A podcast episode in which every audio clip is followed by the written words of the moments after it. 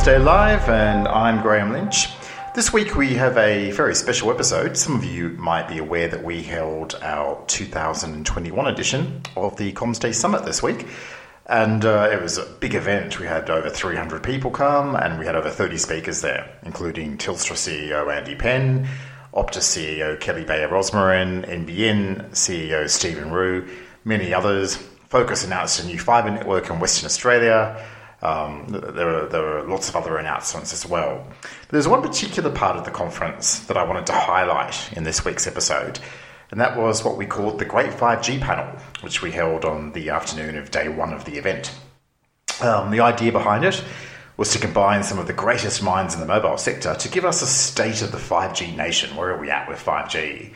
The panel was chaired by the ABC host, MC Steve Kinane, and the panel itself featured Telstra Network Engineering Executive Ash Hunter, Optus Director Network Planning, Access and Quality Kent Wu, TPG Telecom GM Wireless Transmission Network Diego Lopez, Nokia Oceania CTO Rob Joyce, VMware Telco Solutions Architect Asia Pac and Japan Aral Damaliam, and Ericsson Acting Head of Network Solutions ANZ James Evans. So we'll have a listen to the audio of the panel, kicked off with Steve Kinane. Now, just a warning in advance, the quality of the recording is not optimal. Due to circumstances in the auditorium, we couldn't get a direct soundboard recording. It's an air recording. We've tried to do a bit of processing on it to improve it, but please accept my apologies in advance. So the way this session will work is we'll ask a question. We'll start with Ash and move along the line, and everyone will get an opportunity to answer the same question. Obviously, some people might have more expertise in some areas than others, and that's okay if you are brief and other people are expansive. That's okay, but we'll throw each question to all of you. So, Ash, you got a microphone, you're ready to go? Yes, yes. Fantastic. All right, first question. The big inversion of 5G is coming. How will it change industries and the economy? Oh, I think I always think the industries are pretty instructive in these sorts of things. And when I look back over the 1980s until now with 1, 2, 3 and 4G mobile technologies, we've seen just how much the economy and society has changed with each of those generations. And I really believe that the fifth generation of 5G is actually going to be the most sort of impactful technology change of the 2020s. And we start that decade obviously coming out of a forced shift to digitalisation with COVID, where we've all learned to really embrace digitalisation much more than we have before.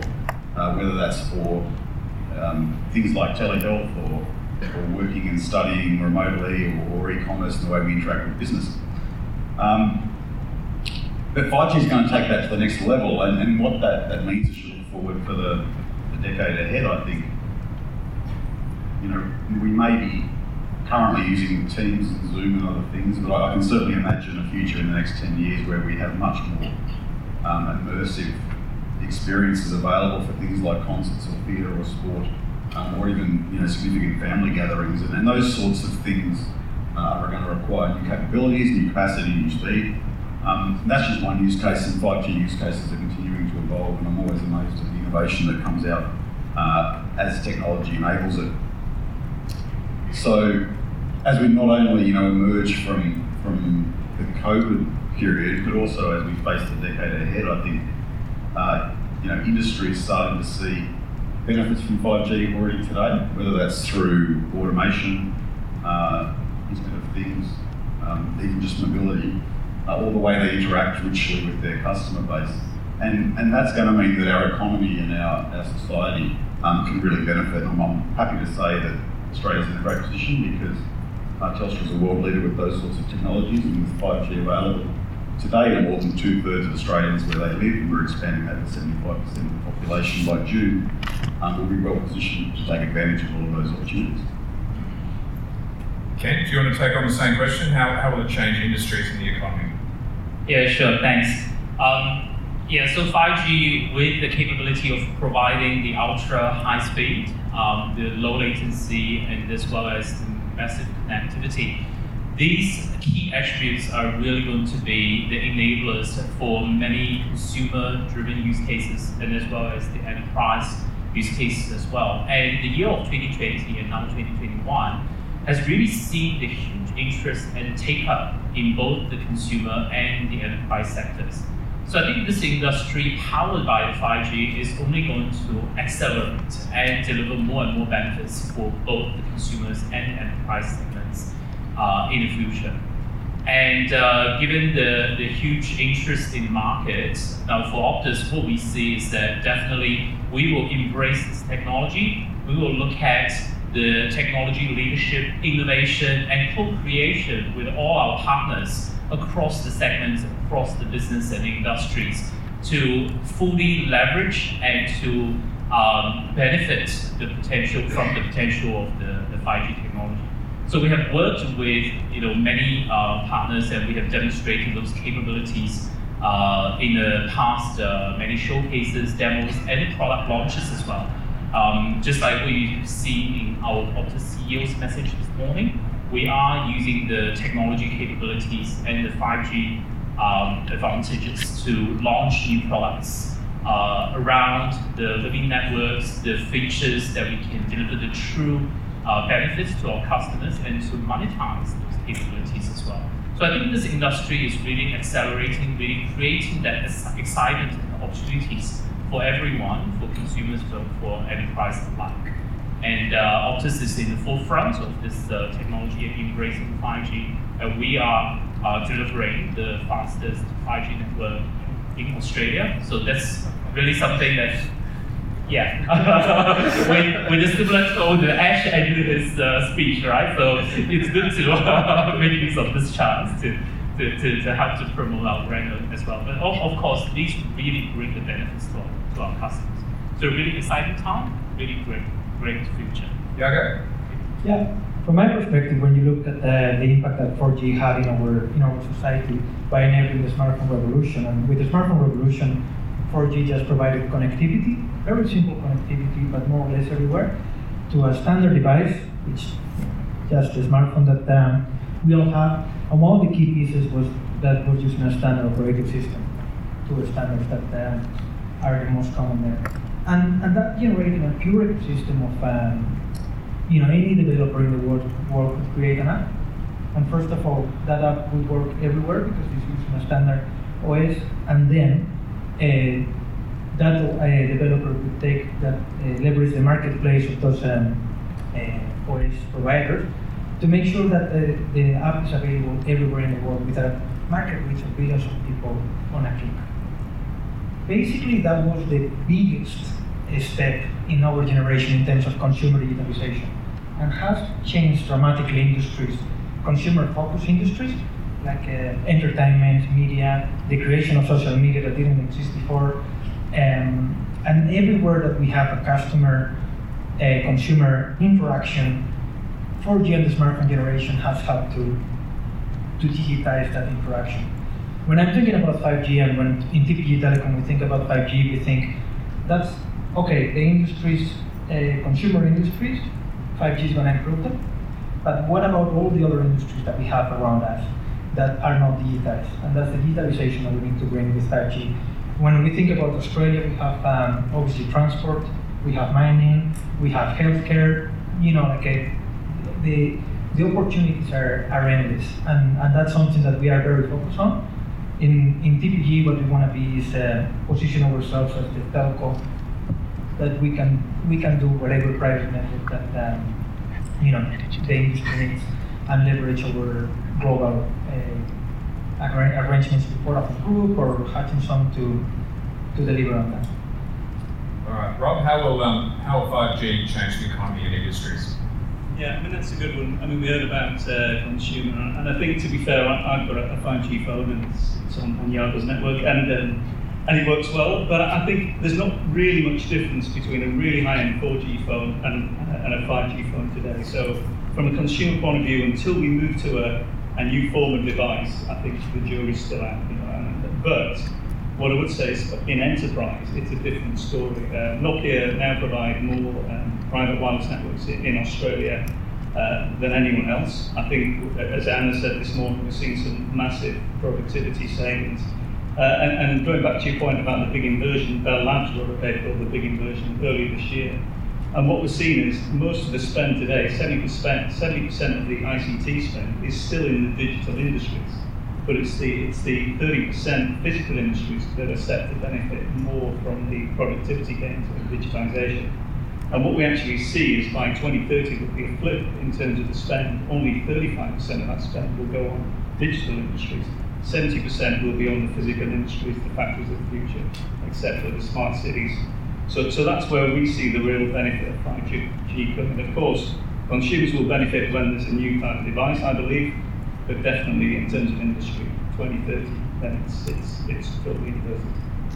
Aral, what's your view on this? What impact it's going to have on the economy? I was trying to think how to sort of differentiate, right? So picking up from where Ash and Kent left off, I think I'll look at it, I'll sort of come around with a little bit of a reference, right? It's like on a chessboard, you make that move, just one critical move, opens up the game. That's 5G, right? It's not the entire set of use cases, it's that enabler, right? So for me, the way I see 5G, yes, it unlocks a lot of opportunities, use cases, but I think there's two aspects to it that I would love to share. One is operations, right? How do we operationalize it? Because we as a telecom industry have never been part of such a large cloudification, I should say. We are moving from, just out of scale, we are moving from a 6 to 8 data center network to maybe a few hundreds, including the edges, including the micro data centers. So we need to start looking at operations as a part of it.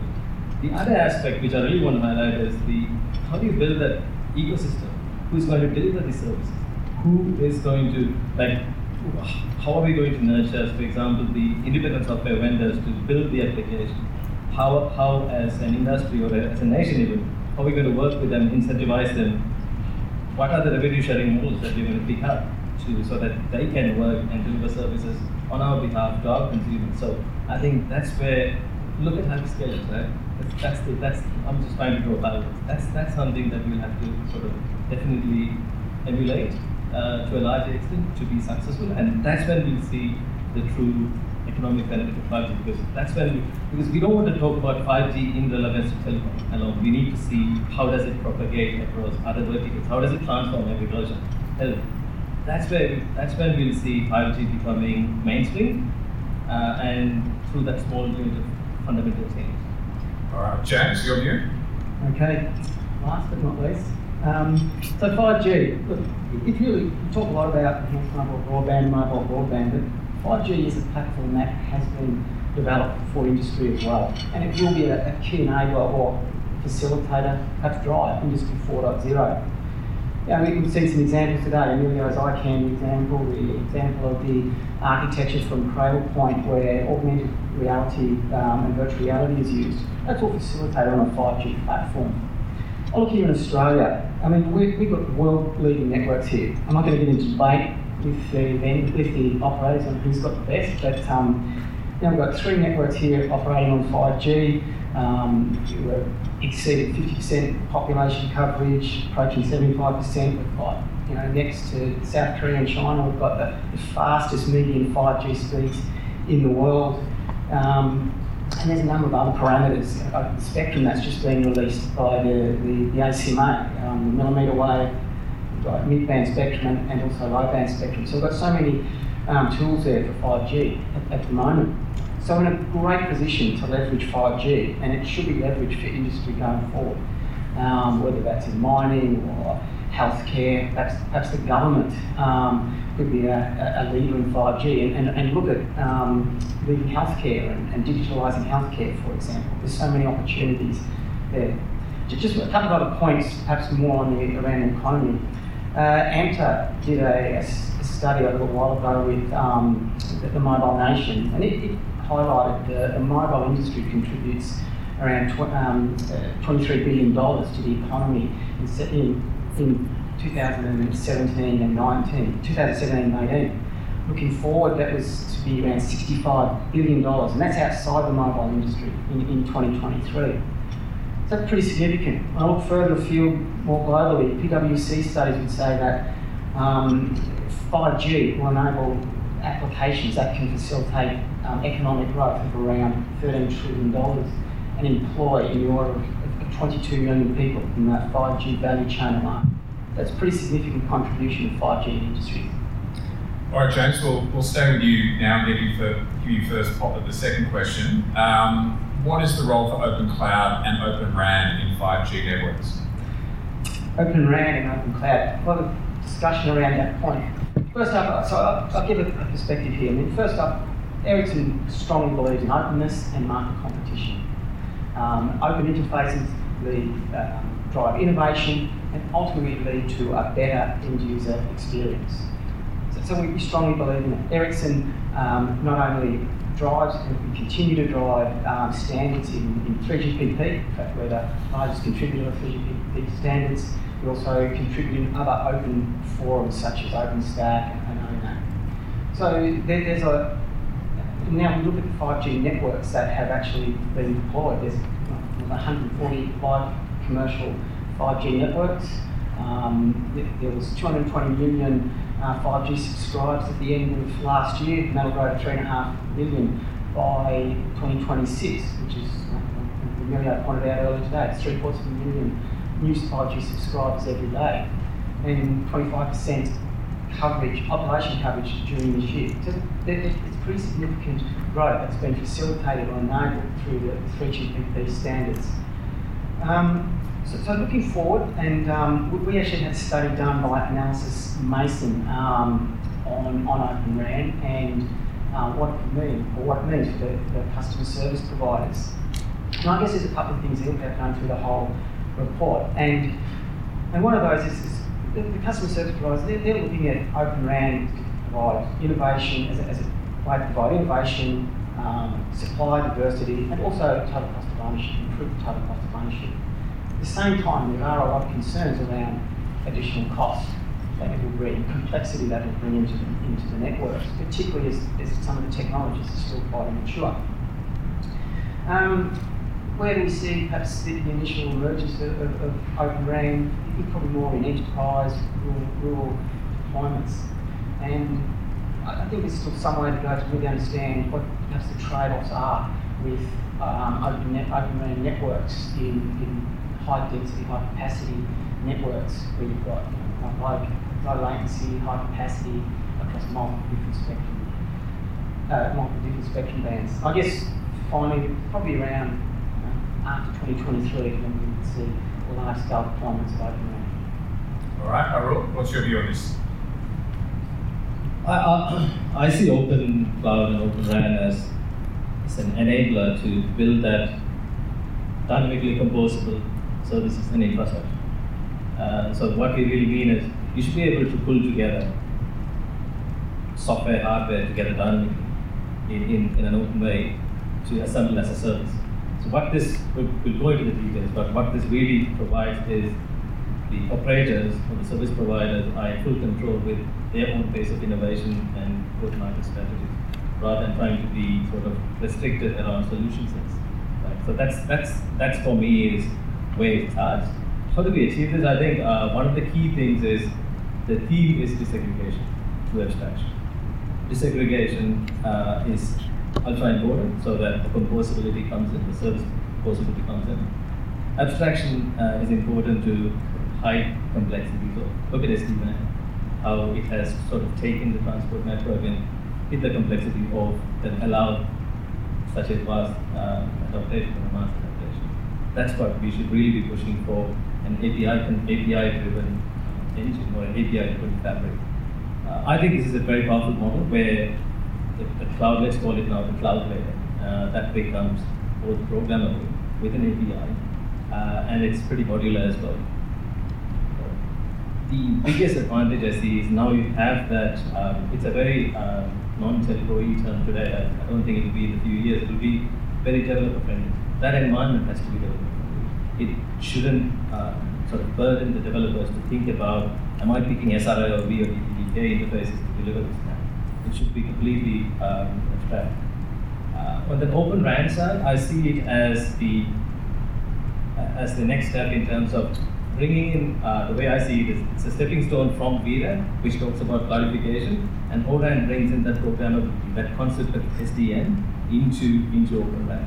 The biggest advantage I see is the RAN exists separately to the larger telco cloud today. Open RAN is the initiative that will tie the RAN back into the cloud, which allows the end-to-end platform to become more of a service delivery platform that can be sort of programmed by external parties, be it the application vendors. Yeah. But word of caution, and I think the most interesting areas could be and yet to watch is how does RAN integrated controllers complement and provide XApps and RApps for real-time and near real-time service.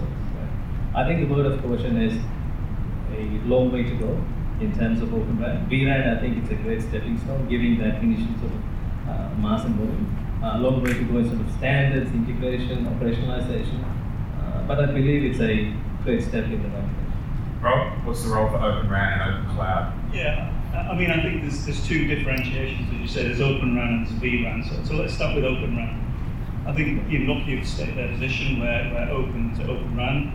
We believe we've got the best radios and the best baseband, but we're not against unlocking those basebands to be used with other radios or our radios to be used with other basebands. So that's our strategy. Of course, virtualizing the baseband is key. We think, as we heard this morning, the edge compute, certainly as we move things to the edge, like the GPU offload, that needs to be as close as possible. So having an edge node that can do some of the upper layers and processing makes sense to us as well. So virtual RAN will happen regardless of O-RAN. But if we look at where we've seen O-RAN deployed, and Rocket 10 is always used as an example, it's not actually O-RAN, it's more of a mismatch of white boxes, but don't let the CTO hear that. But you look at the amount of resource they've had to throw at this. It's like opening a pub and also opening a microbrewery at the same time. I think if you've never done either, you're probably going to do one first. So I think, for me, I think that the word of caution to anybody going down the O-RAN route is, yeah, it looks easy, but I think the integration is the proof of the pudding and the crux. So you may save, or potentially you may save on the boxes, but you'll spend all in the OpEx to build those boxes into a network. Yago, what do you think? I think from an open cloud perspective, I think that's already a reality. And I think something that I would just mention about the APIs, I think if we go back to the analogy of the smartphone and the app store, at the end of the day, the standardization that a cloud provider could bring, the Googles, Microsofts, or the like, at the end of the day, that became the ecosystem where different partners could connect your network to a market of APIs. So, I think cloud, it's the way that we need in 5G to standardize how customers connect to you, and that would be the language that, that connectivity would happen through cloud, and that's something that we have been on that journey for many years on the Vodafone network. In terms of Open RAN, I think it's a little bit of too early to assess. I see that we are going to move to a different architecture in the next few years, and it's something that is not gonna stop. But in terms of Open RAN, we need to think about what's the real value on that.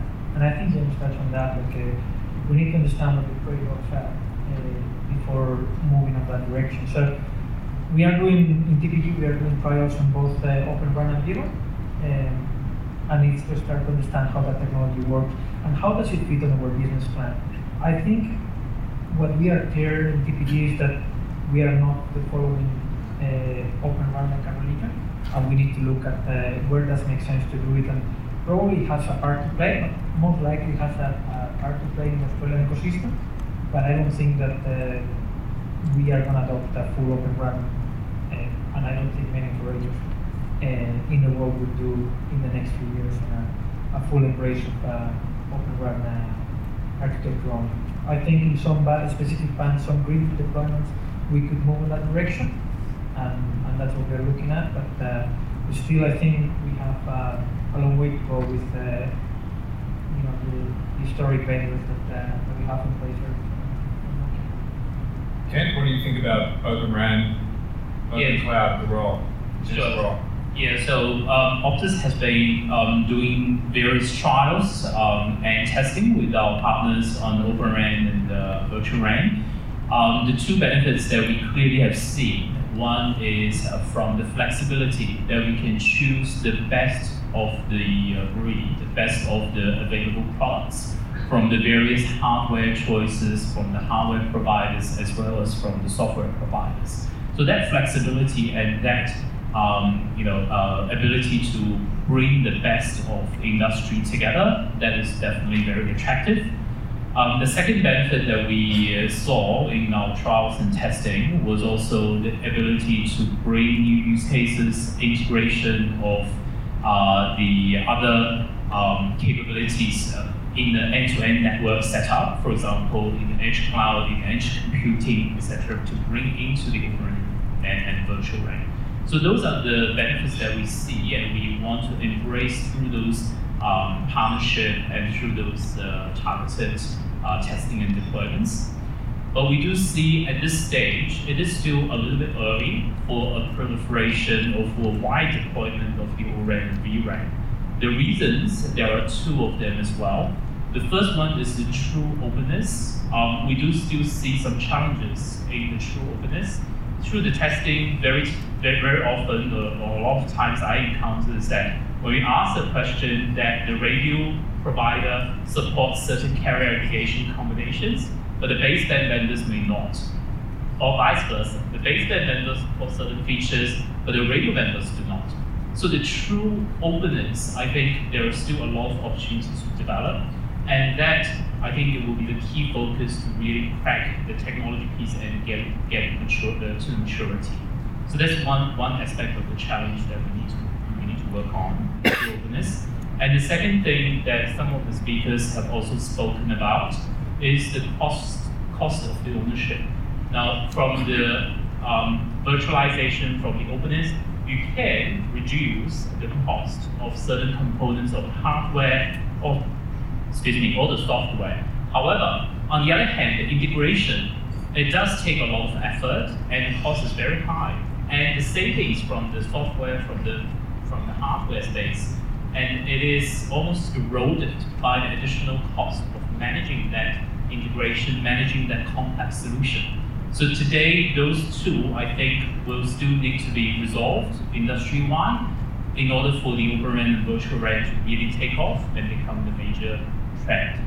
So that's our thing. Okay, Ash?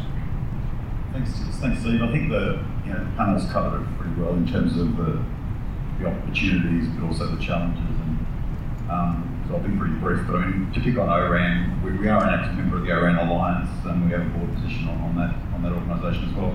I think it's we welcome the innovation that things like this bring. It's good to shake up some of the incumbency, some of the traditional ways of thinking. So for that reason, we do want to play an active part in that, and we will continue as Telstra to assess and validate and where appropriate, implement new technologies and features into the network. And often they are the sorts of things that drive some of the world-first production deployments that we do. It's not for the headlines and it's not for technology's sake. It's it's by keeping an eye on all these changes. The changes that are happening in standards and in our technology are always ongoing. It's what makes this industry so vibrant and so exciting to work in for everyone in the room. So it's a good thing. We welcome it. We'll continue to monitor it. And when we see opportunities to improve the service we provide to customers, we'll probably be one of the first to be implementing things. But I think the panel's covered most of the changes pretty well. All right. So we've got three more questions. I want to get all of your views on all three questions, which means we're going to have to be concise, so a minute on each of these. Third question, there's a push for a cloud-native 5G core. Is this achievable or is it even desirable? Ash, I'll get you to answer that one first. A quick answer. In a minute. Is it achievable? Yes. Is it desirable? Ooh. Not only desirable, it's essential. Why do I say that? I think to really mature 5G services, carrier providers are going to have to adopt cloud principles. Things like microservice architectures, containerization, continuous integration, continuous delivery, and dynamic orchestration of services is really critical for us to take that next step. How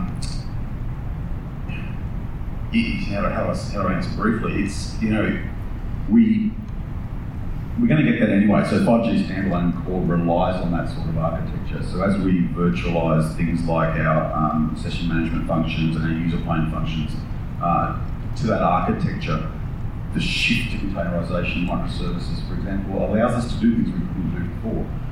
Things like canary testing, which will allow us to push features very quickly into the network by having multiple versions of the software running at the same time and then different samples of people operating on different versions.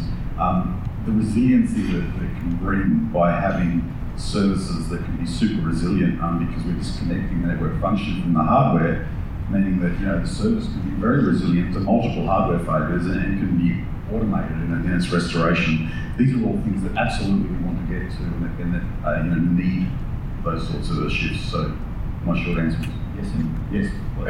Okay, Kent, what do you think? All right, to keep the answers short, just two sentences. First sentence, Optus core network, mobile core network is already built with virtualized functions. The second sentence is that we are still working with ecosystem partners to improve the functionalities and to overcome those challenges that Ash also shared about. All right, thank you, Diego. Yeah, I think from a TPG perspective, we see also sense as in the Telstra case. And basically, if you want to be working on delivering proper specific network for our customers, we cannot be dependent on hardware deployment. We need to be able to deploy whatever service our customer wants with standard hardware that we have and with over virtualized enabled functions. Otherwise, at the end of the day, like the ecosystem and the market could be there, but the time to market could bring that down. So we don't think that you could deliver a full native 5G network without cloud core. Rob, the push for cloud native 5G core, achievable, desirable? Yeah, I mean, the answer is, maybe the answer is, what is a 5G core? Because a 5G core, in our view, isn't what a 4G core is. A 5G core, finishes at the edge. And where is the edge? Is the edge the data center in Sydney? Is the edge the data center at the 5G site? Or is the edge actually your CPE in your house? Or even your UE? Because your UE is going to connect to your watch, to your heart monitor, to all sorts of devices. And actually, the edge could be classed as being your device if it's supporting other devices. So yes is the answer. Virtualization has to happen so that we can slice across multiple different hardware platforms, including the end device you're using. So yes is the answer. Rob? Actually, words are around essential. It's critical. That's the. I can't say anything more against it, but I think that the key thing here is to say, when you talk about cloud native, you talk about 5G core, it's built on service-based architecture, fundamentally, right? So SBA, how do you implement it? Cloud native, right? And cloud native is really, it's really not a technology, it's an operating model. Really, that's the key thing that I want to share. It's just not containers and Kubernetes here. We're talking about an entire shift in transformation, an entire shift in the way, it's a cloud native pattern, how things are and rolled out. And I think I love what he said from Nokia, he's mentioning about the edge. I think that's exactly right. You're now scaling through. You don't have that box-based approach anymore. What it also brings along is, once we have this cloud-native layer, it brings in the concept of particularly the APIs. That's so important. Because what happens is now you bring in the vendors or application vendors or any of that suite. They don't need to understand what the complexity of the network is. They just tell the intent and then expect the network to perform and satisfy. So I think it's extremely critical going forward. James, what's your view on this? Well, I'll be consistent and yes to both. It is achievable and it is certainly very desirable. There are networks being deployed today in this market that are using cloud-native technology. So it is achievable. Yes, it's an ongoing development. It's driven by market needs, technology evolution, and of course standards. But it is certainly achievable. Is it desirable? There's been a number of points made about that, but it facilitates speed deploying and implementing new services, like has been mentioned. It provides an agile platform where to address scalability in the networks and also efficiency with high levels of automation, which have been mentioned. So when taking all those things into account, yes, it's very desirable. All right, James, another question for you. What does standalone 5G mean for the mobile network? Why is it important? Well, standalone, it's really an enhancement, but it's an architecture that really will fully address 5G use cases, going beyond what can be achieved with non-standalone, which many networks most networks, or virtually all networks, have deployed today, with some early standalone deployments that have taken place. I mean, it does a number of things. A simplified architecture in the RAG network and also the user devices means faster connectivity, better data rates that can be achieved. It can facilitate different use cases, for example, where only a standalone network could be deployed, perhaps in an industrial application, for example.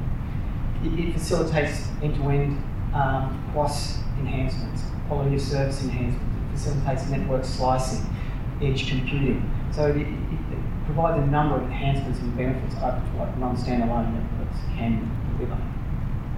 Overall, 5G SA is that, like, I think it's really the true 5G.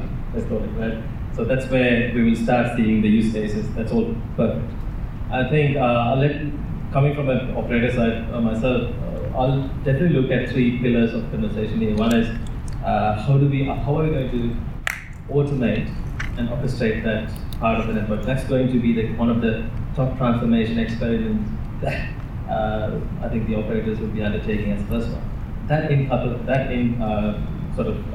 nature would be, how are we, because 5G SA would completely change the service velocity into the market. You will have to have very rapid service deployments into the market, be it the edge, be it the core. That also drives the go-to-market strategies as well. So what will happen here is with 5G SA, we will have to have an aligned, say, CI/CD model to go with it, like a continuous integration, continuous deployment model that supports. So basically, automation across multiple clouds, multi-layer automation from the infrastructure all the way up to the services. We need a CI/CD model that actually works with all the all the repositories to be able to push new service introduction, because it's going to be, otherwise it's going to create a lot of burden, and that's going to be missed opportunities for the operators themselves.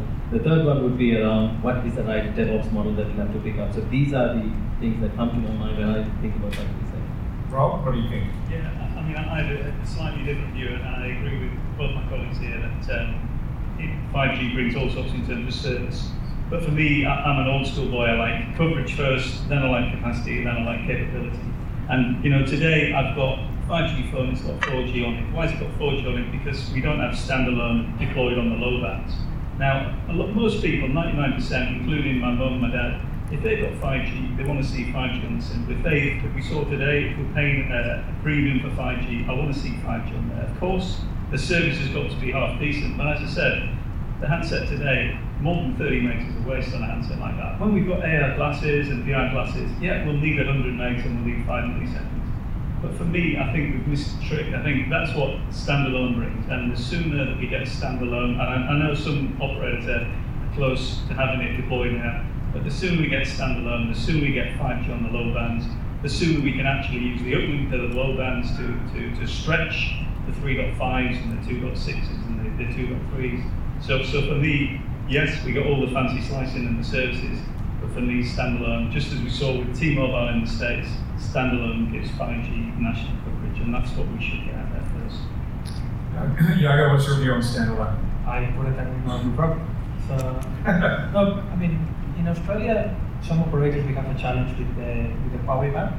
So basically, to use 5G, we need to use a completely swap network, which definitely takes a lot of effort and cost. But when we get a standalone core, which is, we are really working with our vendors to get it as soon as possible, we are going to be able to enable 85% of population coverage in the top 6 cities in Australia by the end of this year. And that, looking to where we come from, the challenges that we have ahead, I think that's what the standalone core is bringing for us today.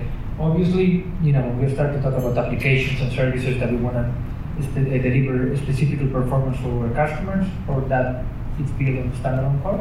But today, what we are working is to offer 5G coverage to all our customers in the main cities in Australia. Okay, Ken?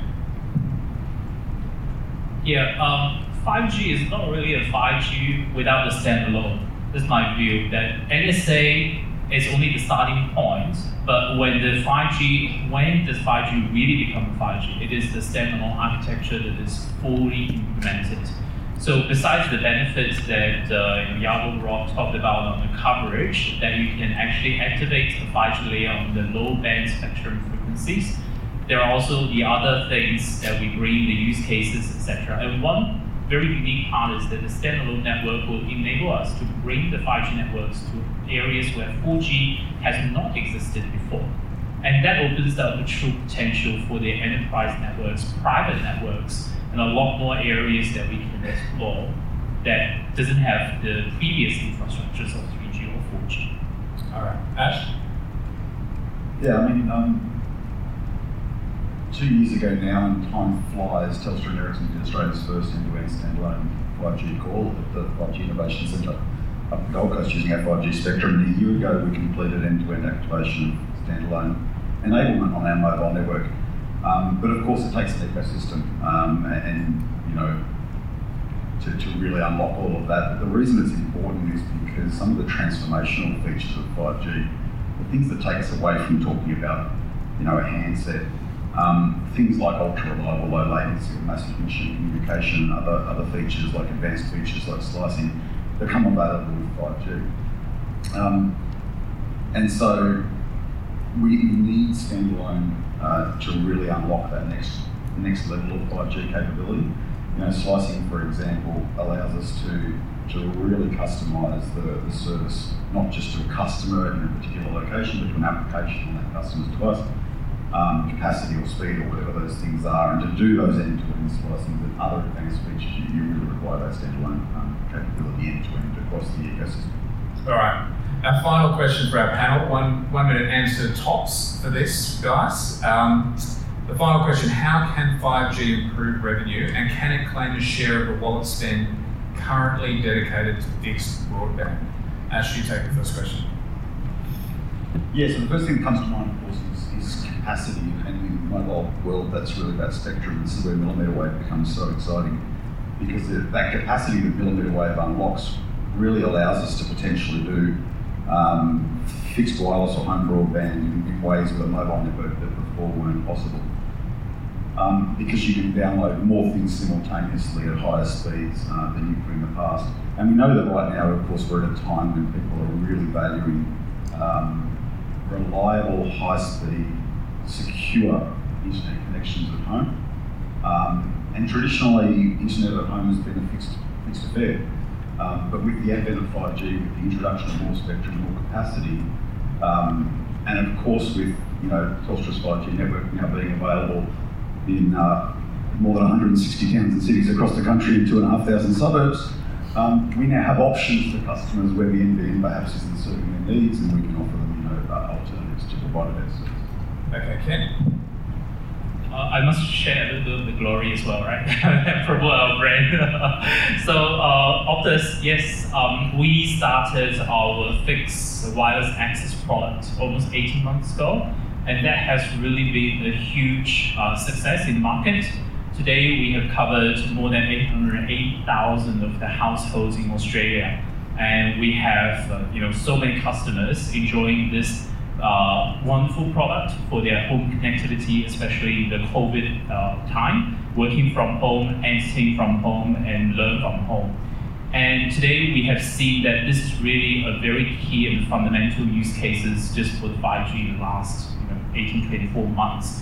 And we are monetizing it from this benefit of technology.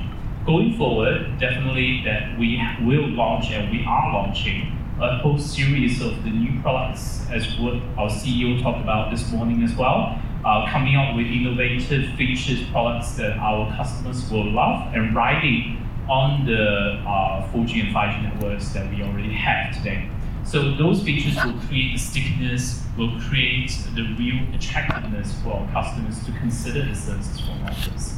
So I think monetization, we have started, and there are more and more opportunities coming up. All right. Yeah, I go, how can 5G improve revenue? Can it claim a share of the spend currently dedicated to fixed broadband? Yeah, obviously, FWA is a product that we have on 4G, and we are just about to launch on 5G. But in TPG overview is, you know, we would deliver whatever the customer, the best option for the customers. In some cases, it would be our own fiber. Some cases, it would be FWA. But also, we think that you know, NBN still has a strong part to play, and we are the second customer for NBN in terms of volume, and we don't see that changing anytime soon.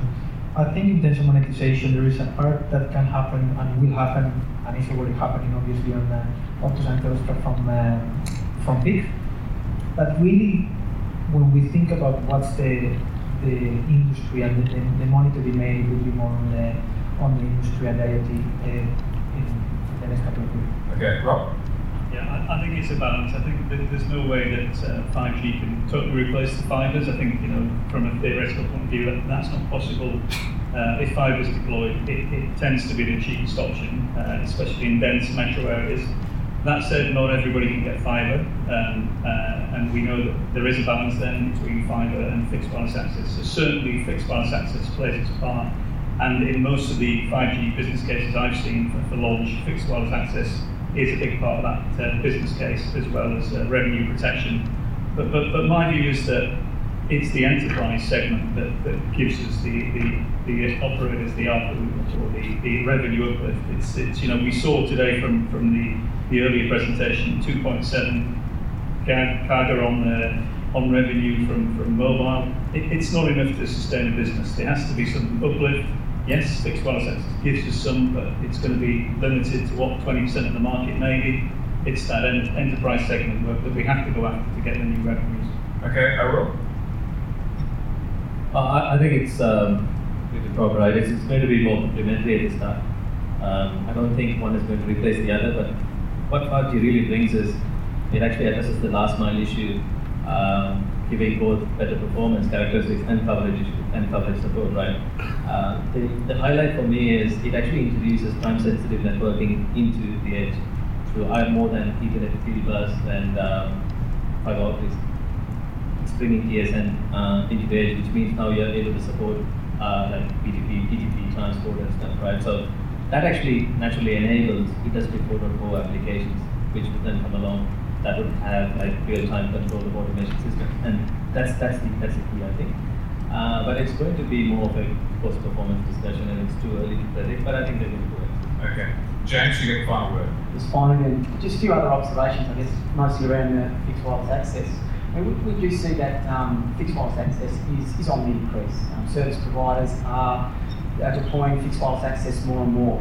By 2026, we expect that it'll increase by about threefold. It will also take up around 25% of the mobile network traffic, so there's a challenge there to address. But with, you know, increased amounts of spectrum being made available, you know, technology advancements in 4G and 5G making things more efficient, you know, the cost of it is coming down. So it does make it more feasible for service providers to provide a quality fixed wireless access service, and to do it, you know, reasonably quickly to leverage the existing infrastructure and so forth.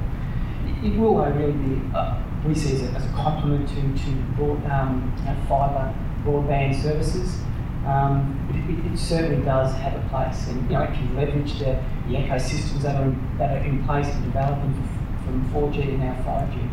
So, yeah, there's certainly potential there for fixed wireless access. All right. Thank you, James, and thank you to all of our expert panel. Thanks so much. We'll wrap it there. And that's it for Comms Day Live this week. We'll see you again next week.